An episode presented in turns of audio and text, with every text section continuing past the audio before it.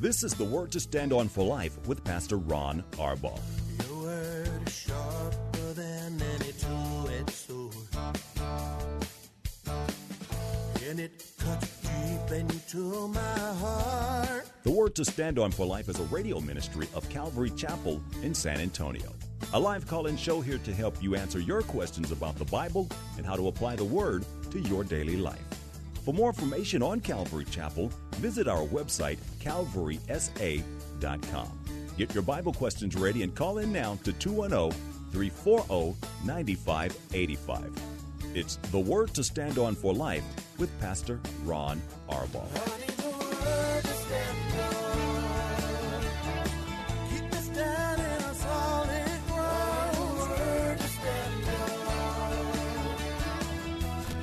Welcome to the show. Thanks for tuning in.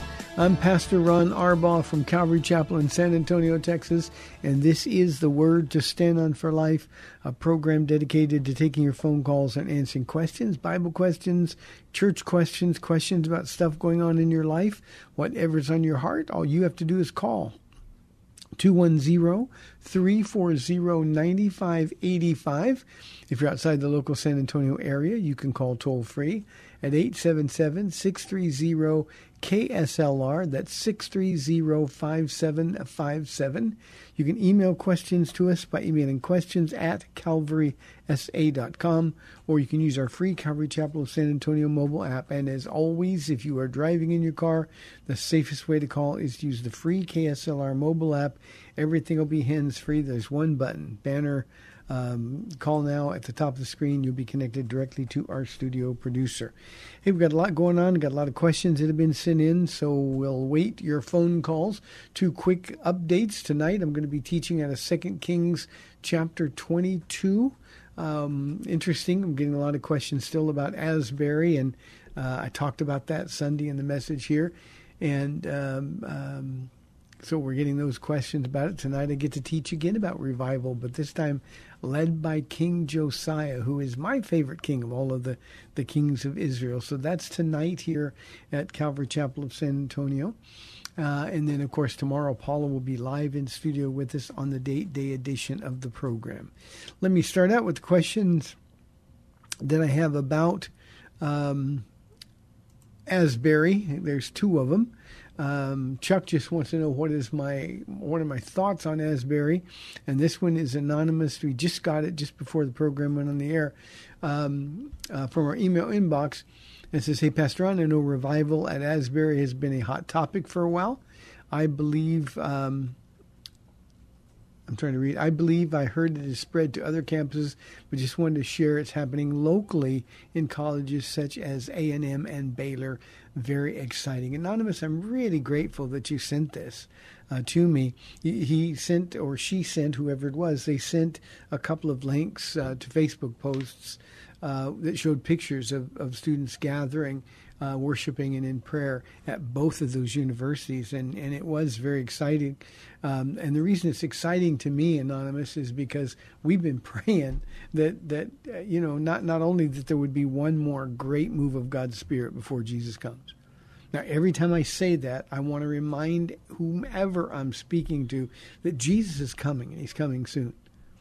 And what that means is that judgment judgment is coming on this world. We don't want anybody to get judged. Isaiah 28 says judgment is a strange work to the Lord. Our Bible study tonight, God Himself, through a prophetess, tells uh, Josiah that he's going to go to his grave in peace. Uh, but the judgment will stand, that the things that he's prophesied will happen. And um, we, we need to remember that. These things are going to happen. And this prayer that we've had, that there be one more giant move of God's Spirit, because just like in our study tonight, it's not about the nation of Israel. Um, these revivals aren't about the, the country called the United States of America. But in these last days, God is dealing with individual people. And he's giving us an opportunity to get swept up in what he's doing, to, to, to avoid being judged. And so he's dealing with individuals, and because the time is short, we need to be very, very cautious about how we approach these things. And I just, I love the fact that, that this is spreading to other colleges. Now there was so Tennessee and Ohio. We knew about those colleges, but I did not know anything about uh, Baylor or Texas A&M, and I'm thrilled.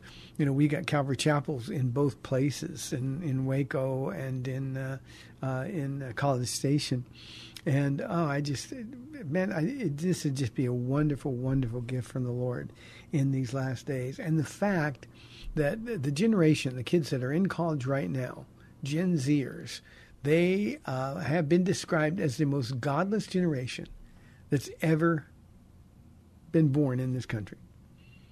And to see God go to that place and touch those hearts, well, that's just like God. He loves them so much. They don't love him, but he loves them. And because he does, he's drawing people to you. And this, this, this should be something that consumes all of our prayer time. This should be something that we're all thrilled about. This is an answer to prayer. Have I said it before? Jesus is coming soon, and we don't have much time. So, Anonymous, thank you very, very much for that. And, Chuck, my thoughts on the revival um, up to this point, uh, I've, I've, been watching it happen. You know, there's been a lot of superstar celebrity types, uh, both in worship and preachers, go out there and try to sort of hijack what's going on, and they haven't given them any place. It, it looks today like it did 15 days ago.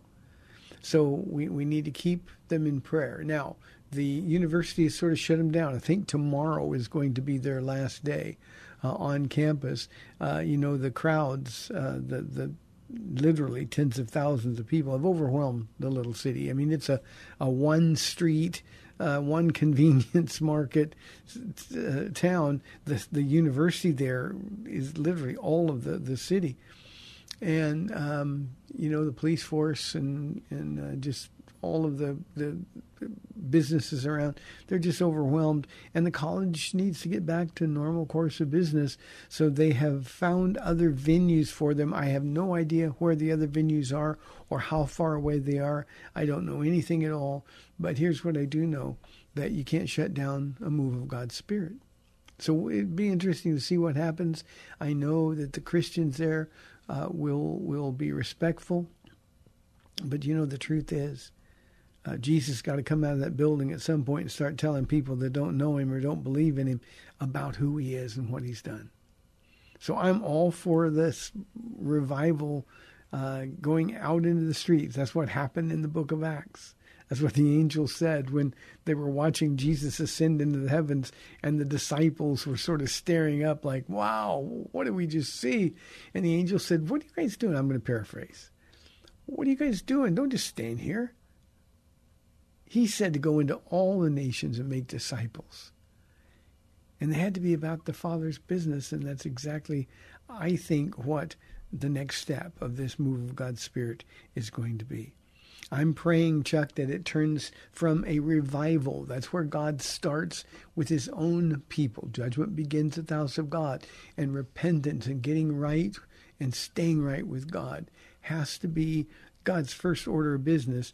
And, and if that revival continues, then it should turn into an awakening. And that's where other people get saved, unbelievers get saved. And that's what all of these people hopefully are, are in that auditorium uh, preparing for, having been filled with the Spirit of God and being prepared to go out and share the love of Jesus Christ.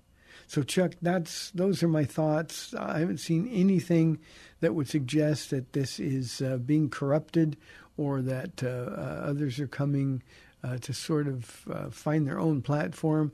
Haven't seen anything like that at all. What I have seen indicates, I think, pretty clearly that um, God's Spirit is moving and that it would spread to other college campuses and especially here in Texas. UTSA,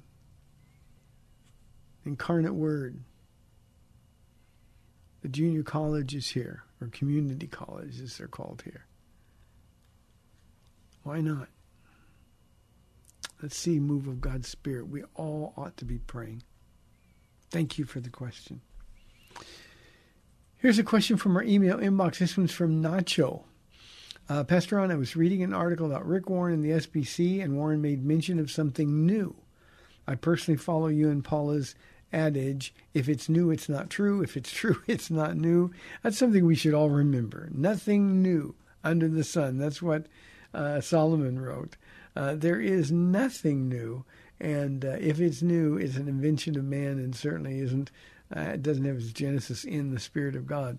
And then he continues In defense of ordaining female pastors in his church, Warren said that he believes there is a difference between the office of pastor and the gift of pastor. Uh, my argument against that is I believe the role of a pastor is singular and not plural or multifaceted. Uh, there's only one senior pastor, leader in a particular church, not multiples. This makes me think of 1 Corinthians 14 and Paul's call for orderly worship. It's funny to note how in that same chapter Paul speaks about the role of women in the church, which Warren defies. I had a question I think yesterday about uh, about uh, Rick Warren um, or or uh, not Rick Warren but Saddleback Church that Rick has retired from, um, uh, having been disfellowshipped by the Southern Baptist Conference, and um, um, you know. Not sure. One of the things that you we, we we've gotten used to by now is that when people want to do something bad enough, they're going to find a way uh, to not really care about what God says about it. You know, I think this is such a simple issue. The church belongs to Jesus. We're told repeatedly he is the head of the church. It's not, uh, I, will I'll personalize this Calvary Chapel San Antonio is not Pastor Ron's church, it's Jesus' church. And I'm simply an under shepherd, and that means I am a man under authority or man under orders. And he doesn't ask me what I think we should do. He doesn't ask me what I think about certain uh, passages in Scripture. He just gives them to us, and it's our responsibility to carry them out. And the idea that, that Rick Warren would offer this argument there's a difference between the office of pastor and the gift of pastor, uh, that's nonsense. Uh, um, there are gifts that go along with being called to be a pastor, to be sure.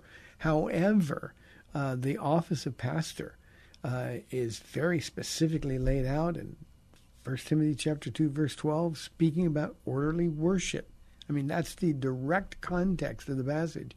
It says they do not permit a woman to teach or have authority over a man in the church. That's the role of pastor. It is the only role that a woman is prohibited from in the church in the New Testament church from the very beginning. There's been uh, women prophetesses.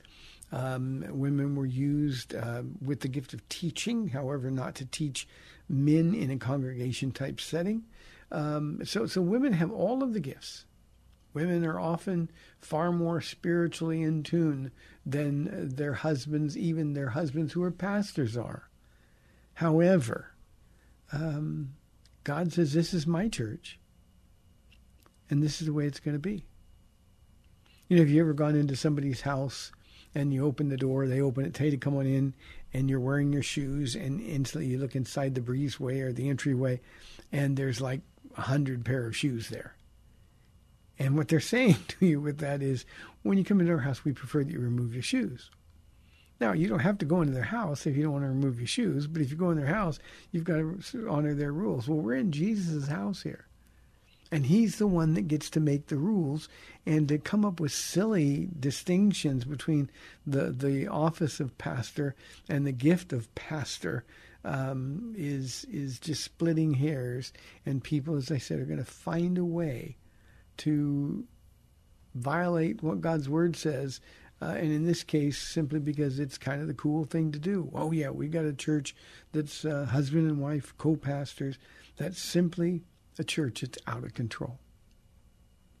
It's a church that is not submitted to the will of God, uh, nor to the rules of God. And a church that has forgotten that this is God's house, and God doesn't shift and change with the cultural flows of our world. He just doesn't. So that is what I would say. Thank you, Nacho. Appreciate it very, very much. 340-9585 for your live calls and questions. Here's a question from Jennifer uh, from our email inbox. She says, Pastor Ron, you speak a lot about alcohol. I really don't think I do, Jennifer. I hope I don't, but I when when asked the question, I do. Okay, you speak a lot about alcohol and how there are no good stories in the Bible when alcohol is involved. I was wondering, in your biblical opinion, is it okay for Christians to drink, not get drunk, at certain occasions in front of non Christians, such as weddings, birthdays, or celebrations? Patrick Mahomes has been a great Christian example throughout his football journey, but now he's getting vilified for chugging beer uh, and celebrating for winning the Super Bowl. Christians shouldn't be acting like this in front of un, uh, non Christians, uh, is what people say. I don't see it an issue, but what are your thoughts? Thank you, Pastor Ron.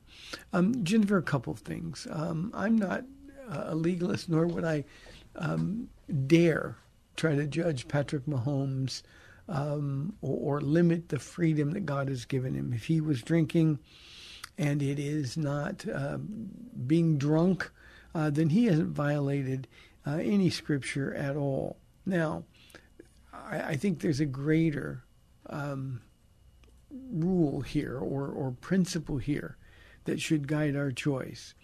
Is it wise for Patrick or, or for anybody else to drink in front of unbelievers when it might lead to compromising your witness. Now, I want to be specific here, Jennifer. In our country, alcohol is a huge, huge, huge problem, and it's not something that's just culturally people are expected to do. Uh, there are countries where drinking is is um, uh, so commonplace. German, Germany. If you went to Germany and um, I went to lunch, you'd find everybody from church with a beer in their hand. It'd be warm beer, by the way. Um, but but they'd have beer in their hand. They'd be so nobody would think a thing about it. It's just like if you go to the beach and a woman wears a bikini, nobody would think anything about it. But but in other venues, it would be um, immodest. So uh, I think that's the rule. Is it good? Am I compromising my witness? What's the message that I'm giving to unbelievers? And I want to approach this from two perspectives. One, I think the Christians who are blasting Patrick Mahomes, um, they need to, to start checking the log in their own eye before they go looking for the speck in Patrick Mahomes' eye. And the other perspective, Jennifer, is simply this Does this help my walk with Jesus Christ? Uh, there's just nothing good happens when people are drinking. Nothing good happens when people are drinking. And I think especially a public person like Patrick Mahomes has a great responsibility. Uh, kids are wearing his jersey and idolizing him, and that's what kids do with their football or baseball heroes. Um, I, I, think I think he's giving them um, sort of a, a, tacit approval of drinking, and uh, I'm not sure that's ever good. So um, I I just don't think so. I don't think it's wise. But I'm not Patrick's judge, nor am I your judge or anybody else's judge if they're doing it. Uh, Paula and I were very careful. Um, we've we've gone out with people, um, and we've been in public places where people are drinking, and we're very careful. We don't want to sit in a bar, and you know we've had crowded restaurants. We do you want a table in the bar? No, we don't. We don't want anybody to get the wrong idea. But see, that's our personal conviction but but we would never impose our personal conviction on somebody else. So Jennifer, I hope you can deal with that. Uh, I think we who are Christians ought to stop judging and talking about people um, who feel the freedom to do something, and we're trying to take that freedom away when the Bible doesn't do it. I think uh, we need to be really, really, really careful. Jennifer, thanks for the question. I appreciate it. Here is a question from Dale. He says, I know that God is everywhere, but does that mean he is in hell now? You know, uh, Dale, we use uh, the, the human languages to, to, to communicate a point. Uh, God is um, omnipresent. That, that means he's everywhere. Uh, but but we say that, that does that mean he's in hell? If he's in everywhere, hell is in everywhere place, so he's got to be there too. No, his presence is not in hell. Now, hell now is uh, the, the abyss in the New Testament.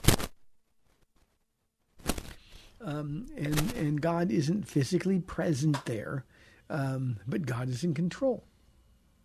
There. I hope that makes sense to you. So no, he's not in hell, nor will he be in the lake of fire when the lake of fire um, is is created, uh, following the thousand year reign of Christ on earth. So yes, God is everywhere, but but physically it doesn't mean He's there. Uh, you know, we'll say things like, "Well, well, God can't look upon sin." Well, of course, God can look upon sin. God can do anything. Jesus was looking upon sin when he cried out, "Father, forgive them, for they know not what they do." He he was looking at sin when he was crying out, "Adam, Adam, where art thou?" Adam, in the Garden of Eden. So, so uh, when we say God can't look upon sin, we're describing His character. There's no sin. He's completely uh, holy and just and perfect. And so we, we're, we're saying those things to make a point, but we can't take that point and stretch it to a place where, um, um, you know, we're, we're getting so literal that uh, that it doesn't make any sense. So yes, God is um, omnipresent. He is omniscient. He's all knowing. Uh, he's omnipotent. He's all powerful. Um, but that does not mean that he's not in control in all of those things, even though physically he's not there in the presence of of evil.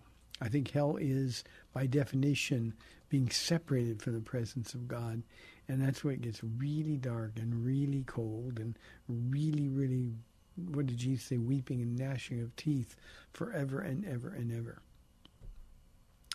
Here's a question from Joe. He says, I'm convinced God will take everyone to heaven eventually. How could sending people to hell bring God glory? Well, I think, Joe, that we have a problem with, um, we forget that God is holy and just and that sin has to be judged. If sin didn't have to be judged, Jesus wouldn't have had to die. If God could have just said, you know, I love people and I'm just going to kind of forgive their sins. And that's what these universalists, and that's what you are, Joe. If you think God's going to take everyone to heaven, uh, it means Jesus didn't have to die at all. He, Jesus said, if there's any other way, uh, let this cup pass from me. And, and there was no other way. Jesus had to die. Why? Because without the shedding of blood, there's no forgiveness or remission of sins and and the idea that that God is going to violate His holiness is counter to His character and His nature. I know it makes us feel good. Oh, I just want everybody to get to heaven. I want no. If if that were true, Joe, if what you now believe is true, then Jesus is a liar, and if Jesus is a liar, we're not saved.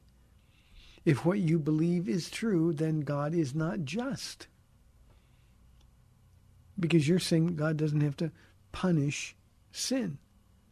Now, God gives everybody a way out. When they make the wrong choice, there is going to be an eternal consequence. And that's the consequence. How could it bring God glory? It brings God great pain. Isaiah 28 says that judgment is a strange work to God. Uh, in the book of Revelation, uh, we see that there's silence in heaven for half an hour as the judgments are being poured out because God doesn't want to judge people. Um, but it brings him glory because his holiness is observed, his holiness is acknowledged. And Joe, for you to be personally convinced that everybody's going to end up in heaven, then that's going to translate into your walk with the Lord. Like, well, what difference does it make if I sin then?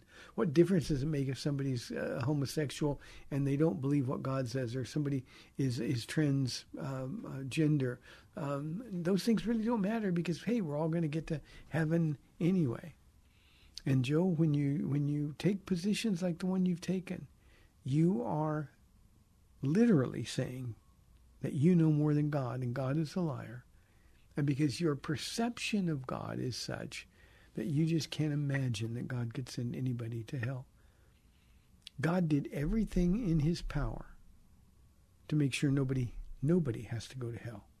But he also never took away our free will. Can you imagine, Joe, just for a moment, think about this. Somebody who rejected Jesus Christ for his whole life, wanted nothing to do with God, and suddenly God says, I know you didn't want anything to do with me, but now it's time for eternity, and I'm going to make you stay with me forever. That would be violating his free will. So God simply acknowledges the choice that people make in this life as he determines their eternal punishment or reward. Those are very important things to consider, Joe. And uh, I, I'd go one step farther and say that, that people who are universalists um, have no understanding at all about the nature and the character of God. And I would say to people, you really need to examine your heart. Paul says to examine your faith daily to see whether or not you're in the faith. Examine your heart, see whether or not you're in the faith. And Joe, that's the counsel that I would give to you. Hey, the phones are quiet. We'd love to have you call 340-9585 or toll free 877 630 KSLR. This is the Word to Stand Up for Life. I'm Pastor Ron Arbaugh. I'll be back in two minutes.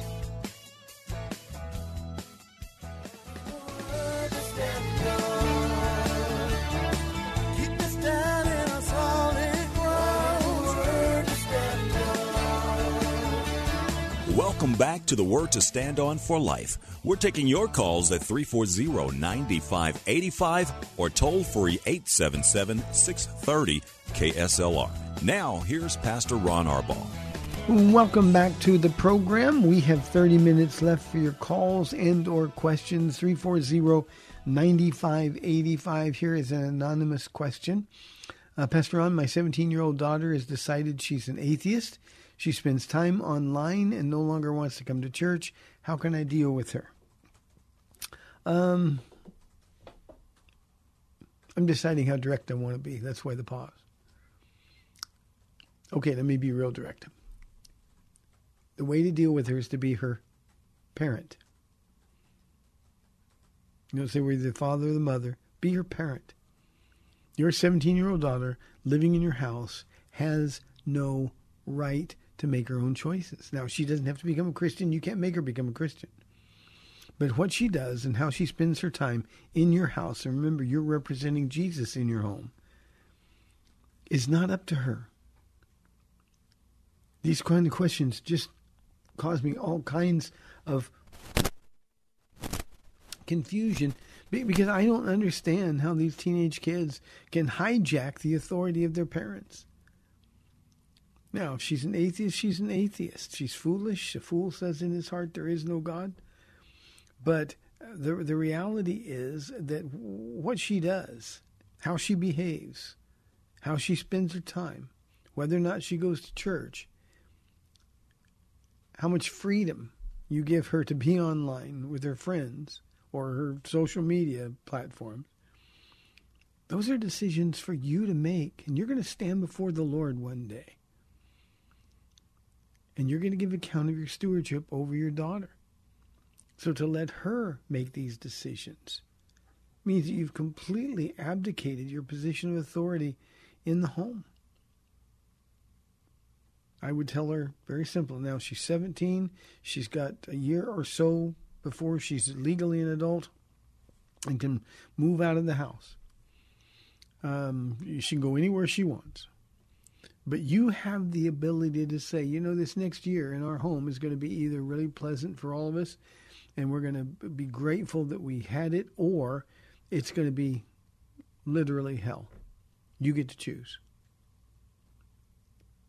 and exercise your authority. This is what you're going to do. You're going to be respectful. And if you're not, then you can't live here. Now, a 17 year old has the legal right to move out of the home. But it's your responsibility to make sure that she is observing the rules of the household. Don't give her the option about going to church. Just let her know she's going to get up, she's going to go, she's going to be polite she's going to be part of the family. And that's what the family does on Sunday. And stick to your guns. It's really that straightforward. Limit her time online. You're probably paying for her phone. So it's time to be in charge. You know, I, I understand the emotional pain, the discomfort, the tension in a home like this. What I don't understand is why we parents would even give our children uh, the, the right to think that they have a say so in the matter of how they behave. This is the way it is. And so that's how I think you ought to deal with her. And um, she won't be happy. Um, she may sulk, um, but remind her that one of the benefits of being in my home, one of the requirements, rather, of being in my home to enjoy the benefits of being there, is simple. You're going to behave. You're going to be kind. You're going to be polite. And if you can't do that, then this is probably not the place you ought to live. And as difficult as that is, and I realize how difficult it is, at least then your 17 year old daughter is going to know how much Jesus means to you. The minute you start compromising because you want to keep things at peace with her, she realizes that your Jesus really doesn't mean that much to you at all. So, Anonymous, I know that isn't what you wanted to hear. However, there's uh, there, there's just no we, we can't cross the line here. We're either servants of God or we're not. Tad says, "What do you think about pastors who live in gated communities, make tons of money?" Uh, Tad, honestly, I'm jealous. I'm jealous of them. Not really, but but I, I think pastors ought to live uh, at about the same uh, level uh, as the people in their church do. You know that whatever the median level of income is, uh, whatever the, the the the median house is, um, that's that's probably where they ought to be, and that ought to be the amount of money that they make. Um, I think the bigger question, Tad, is what is their motive for serving? You know, Peter uh, lets us know that we're not to to serve uh, for money. We're not to have ulterior motives, uh, but we're to serve because we love God's people. And if the people of God are a means for a lot of these guys to get rich, um, then they're gonna they've lost all fear of God and they're gonna stand before the Lord and be judged. It's it's just that simple. Um, I just think we have to live with our people. Um, I live one mile from our church. Um, God has provided uh, Paula and me with with a, a nice home. Um, um, we don't take much money out of the church, um, and I still feel like I'm the richest man in, in the earth. So I don't think they ought to uh, do that, and certainly they shouldn't do it at the expense of the people. Uh, if you're talking specifically about a, a, a prosperity pastor, um, somebody who is getting rich uh, on the backs of the people. Uh, that's just you just need to get out of that church. And then don't worry about them. Pray for them but don't worry about what they do anymore. Uh, we're all of that. Felix says excuse me felix says my church is ecumenical and it worries me. Your thoughts please. Uh, felix you should be worried um, ecumenical churches are those who believe just everybody has to get together and I know we disagree with this and your religion is different than my religion, but it's all okay. We're all sort of going to the same place, just taking different roads to get there. Uh, ecumenical, ecumenicalism is not healthy. It is not biblical. Um, um, we are the sheep of, of our shepherd, and uh, we've got to do what he says. He's the one who's in charge. And uh, any church, Felix, that is uh, ecumenical, accepting as valid other approaches to God, is a false church. And um, I'd be not only worried, but I would run away as fast as I possibly could. So I hope that answers your question. Lance says, I know when we die, we go immediately to heaven, but what about unbelievers who die? Do they go immediately to hell? Lance, if you look in your Bible, Luke chapter 16, uh, there's a place um, of torment. Uh, it doesn't really have a name. It's the abyss, or the Greek word is abuso. Um, but, but, it doesn't have a name that's been translated in English. We call it hell or Hades or Gehenna or things, but but but that's just humans who do that. Uh, Luke 16 says there is a place of torment and that is the place where the unrighteous dead go and they go there immediately as soon as the, the spirit leaves their body their physical bodies are are tired and worn out, they die, then the real them, the spirit that lives within them, is immediately ushered into the presence of of uh, that torment in, in, the abyss. So uh, it happens instantly. It doesn't you know they don't just get put in the ground and then wait until the rapture or wait until um, Jesus returns for his millennial kingdom. Uh, they go instantly into that place of torment, as indicated by the story of Luke 16, uh, Lazarus and the rich man. Uh, it is not a parable. Uh, Jesus wasn't speaking figuratively. He was sharing the the eternal destinies, the contrast in those destinies um, between a, a, a rich man who was, we would say, not a believer, and a beggar who was. God sort of turning the tables in heaven. So uh, we instantly go in the presence of Jesus, as you indicated. Unbelievers instantly go into torment in the abyss. One day the abyss will be emptied out, and uh, those people um, will be cast into the lake of fire, where they will spend forever and ever. So, Lance, hope that helps. 340-9585 for your live calls and questions. Here is an anonymous question. Um, Pastor, how are we supposed to react to God's directive to have all of the Amalekites killed, including women and children? Um, I, I, think anonymous. This this always causes trouble for people. Uh, the same thing was true in the Canaanite campaign when uh, when Israel uh, went in and, and, and rid the land literally of, of the people, men, women, and children. Um, seven year campaign. Um, the way we're supposed to react is is we're to praise God for His justice. Um, the women were adults; they were sinners. They were um, in cooperation in sin with their husbands. Um, they, you know, women just like men can be evil, and they were. In fact, the Amalekites in particular, uh, God waited over 400 years for them. He said until the sin of the Amalekites is full, and what he meant by that, anonymous, is that their their their their sin quotient is completely filled up. There's no one left who's righteous. There's no one left who doesn't deserve judgment. And um, when when God ordered them all killed, that was judgment. Now here's our problem. Well, what about the kids? Why would God kill kids? Um, those children who died before the age of accountability would go into the presence of the Lord when they died. They would go into into paradise before Jesus was was born, crucified, and risen from the dead. So God was actually being merciful. We see that as uh, infanticide. I've been called um, an infanticide supporter. God is a baby murder. And by the way, all these people are are pro-abortion. Um, and and you know the reality is God is merciful. And in his judgment, yes, he was ending their life here, but he was preventing them from growing up and repeating the sins of their fathers and mothers.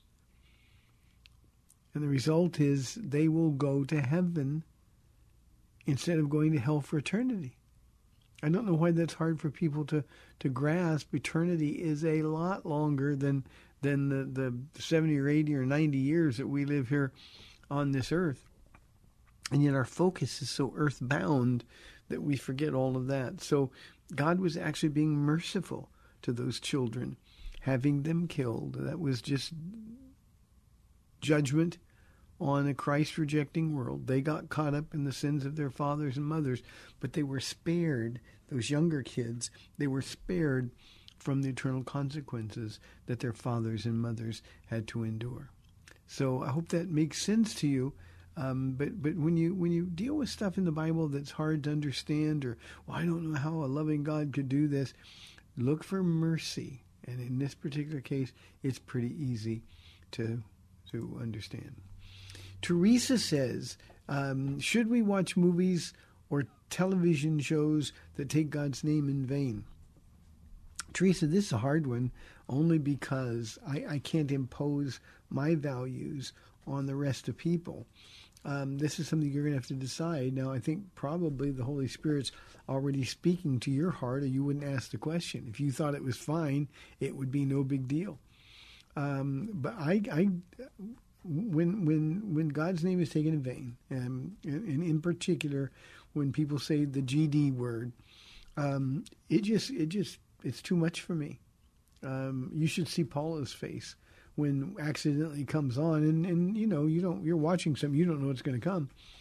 Um, it's just something that that our world thinks nothing of. I know television shows um, that will take God's name in vain like that, uh, who won't have other curse words. I think, my goodness, the world just doesn't get it. So I'm going to just tell you, uh, I won't watch movies or television shows that take God's name in vain. Paula and I have walked out of a whole bunch of movies, and because we like movies, and I'm more into them than she is, um, you know, at times you get right to it. I was I went to watch the movie Top Gun, and uh, the the new one, and um, people at the church were raving about it, and and I said, well, I looked it up. It says God's name was taken in vain, and and uh, they said no, there it wasn't. And and one person went back to the movies, and was listening for it and didn't hear it. Said no, Pastor Ron, there's no. They don't take God's name in vain. I watched it twice. So we went, and it it was a great movie, by the way. I loved the movie, but we got. I think it's it's it's like in the last 10 minutes of the show. They they take God's name in vain, and I'm thinking, oh man, they ruined the show. And at that particular, and normally we just get up and leave. We don't say anything. It's not like a show of our holiness or anything like that. But we just get up more. Well, I had dropped my phone on the floor. Went through out of my my shorts pocket and on the floor and I couldn't get it because the people sitting next to me were pretty big people, and I couldn't. I'd have to get on the ground and get it. I saw where it was. It was under there to say. So we sat there. It's the only movie that I've never walked out of when they took God's name in vain like that. Um, and and and you know, I felt bad that I, I did, but I mean, it was as clear as day. Now, maybe I'm just sensitive to it, and I hear things that other people don't. But but you're going to have to answer that question for yourself. Is it a sin to to enjoy a movie where God's name is taken in vain? Probably not. But I wouldn't let them talk bad about Paula. If they start talking about Paula horribly on the movie, I'd get up and leave. Well, I love Jesus more than I love Paula. So I, I just, for me personally, Teresa, it's just something I can't do. And I, and I know a lot of people I love with all my heart. I know they love God with all their heart, and they're faithful, fruitful servants of God. And it doesn't bother them as much as it bothers me. Um, that's between them and the Lord, just like it's between me and the Lord, the, the choice I make. Roberta says, a pastor I like recently appeared on TBN. That's a Trinity Broadcasting Network. That devastated me. Doesn't he realize that he's endorsing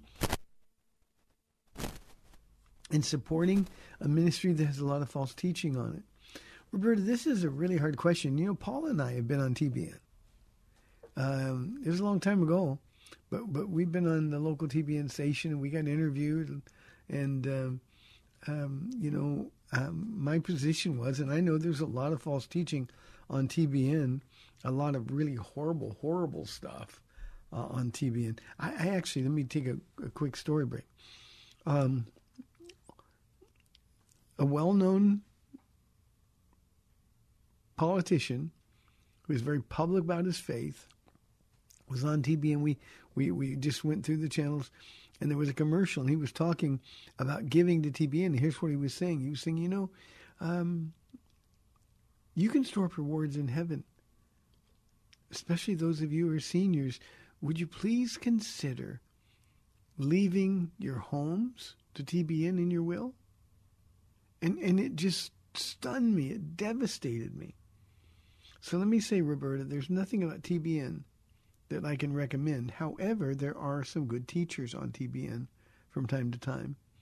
And those good teachers typically, typically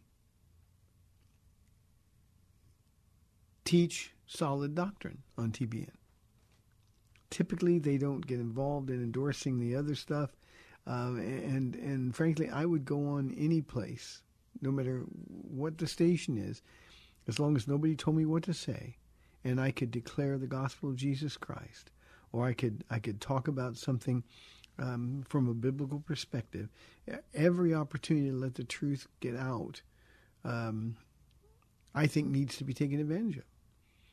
So um, I don't. I'm not critical of pastors who are on there as long as they're doing what they do and they're not being compromised. David Jeremiah, who is a pastor that I admire very much, I've met uh, met him a couple of times. Um, I so admire his energy and his resolve to finish well. He and I have that in common. He's actually older than me, so um, I mean, I was amazed at his energy and his desire to, to, to just right to the end to to burn with Jesus. Um, but I, I, saw him on a TBN commercial soliciting funds. I would not do that. Um, but I can't judge him for doing it. So um, if you like a pastor and he's there, you can listen. to His message doesn't change just because the station's TBN. Uh, Paula and I, we watch Tony Evans from time to time on TBN. Um, um, I don't think badly of Tony Evans for being on TBN uh, Greg Laurie, who for many, many years, he's no longer a Calvary Chapel pastor, but for many years was a Calvary Chapel pastor. And um, uh, he's on TBN. And their approach is simply that um, they, they want exposure, you know, to advance the gospel, not to advance their own agendas, but to advance uh, the gospel of Jesus Christ. So I think, Roberta, probably it's okay. Um, don't don't be devastated by it. Um, if if you are devastated, just don't listen to him anymore. But don't judge him. Don't judge his heart. How are we doing in time? About uh, Four minutes. Okay. Mickey is asking, what's a biblical view of self-esteem or self-worth? Is this something that we should pursue? You know, Mickey, when I get this question, um, we all have a lot of self-esteem. Now people say, "Well, I hate myself." No, you don't. You don't hate yourself at all. You love yourself, and that's why you're feeling so bad because you want you to be happy. If you didn't want you to be happy, you didn't want all your problems to go away, that would be an issue. But but we we we need to find our self-esteem in Christ. Our worth, our value is only in Christ. Paula is all the time telling women, young women especially, they're living with people they're not married to or or in sexual relationships with people they're not married to, and she'll tell them, look, if you knew your value to God, if you really knew your value, you wouldn't do this. You wouldn't let this man take advantage of you. You wouldn't sell yourself short like this. So our value, our self-worth has to be measured in Christ. Our self-esteem, we have to be careful because self-esteem gets really, really close to pride which is the original sin, the sin behind all other sins. And so here's what you need to do. Uh, Mickey, you just need to find your esteem in Christ. I am valuable. I'm the pearl of great price. I'm the apple of his eye. All of those things, but only because of the work he's done. So for me, when I did spend all my time trying to make myself something, when I tried to, to feel good about myself, it didn't work. When I, when I surrendered to Christ, then all of that changed because He considered me of value. And when we walk in that value, when we truly understand how precious we are to God, how precious are your thoughts toward me, how vast are some of them, that's what the psalmist wrote. He's thinking about you all day, every day. We don't need any more self esteem than that if you're thinking about secular or worldly self-esteem, you know, positive affirmations and convincing yourself that you're okay, that you're a good person, and that that's that's just futility, and you'll you'll be frustrated beyond um, your your ability to understand. So what do we do? We just find our value, our self worth in Christ. I have the King of Kings and the Lord of Lords living in me. He has poured out His love into my heart by the Holy Spirit that He's given us when we get saved. All of that to say that I don't need any more self-esteem than that. I don't need any more value. The one thing, Mickey, that you'll you'll see with whether or not they're uh, motivational speakers or psychologists, uh, the one thing that you'll you'll be confronted with is that these are people that are miserable. They're just miserable people. And so they're trying to convince themselves that they're something they're not. So it's real simple. Find your worth, find your value in Christ. And you know what? You don't worry about silly things like this anymore. You don't search for something because you already have it. And that's the only place of peace. Thank you for tuning in. You've been listening to The Word to Stand On for Life. I'm Pastor Ron Arbaugh from Calvary Chapel in San Antonio, Texas. Paula will be live in studio with us tomorrow, Lord willing, at 4 o'clock on AM 630 The Word. We'll see you then. Thanks for spending this time with Calvary Chapel's The Word to Stand On for Life with Pastor Ron Arbaugh. The Word to Stand On for Life is on every weekday afternoon at 4, and Pastor Ron invites you to find out more about Calvary Chapel at calvarysa.com. The Word to Stand On for Life was sponsored by Calvary Chapel of San Antonio.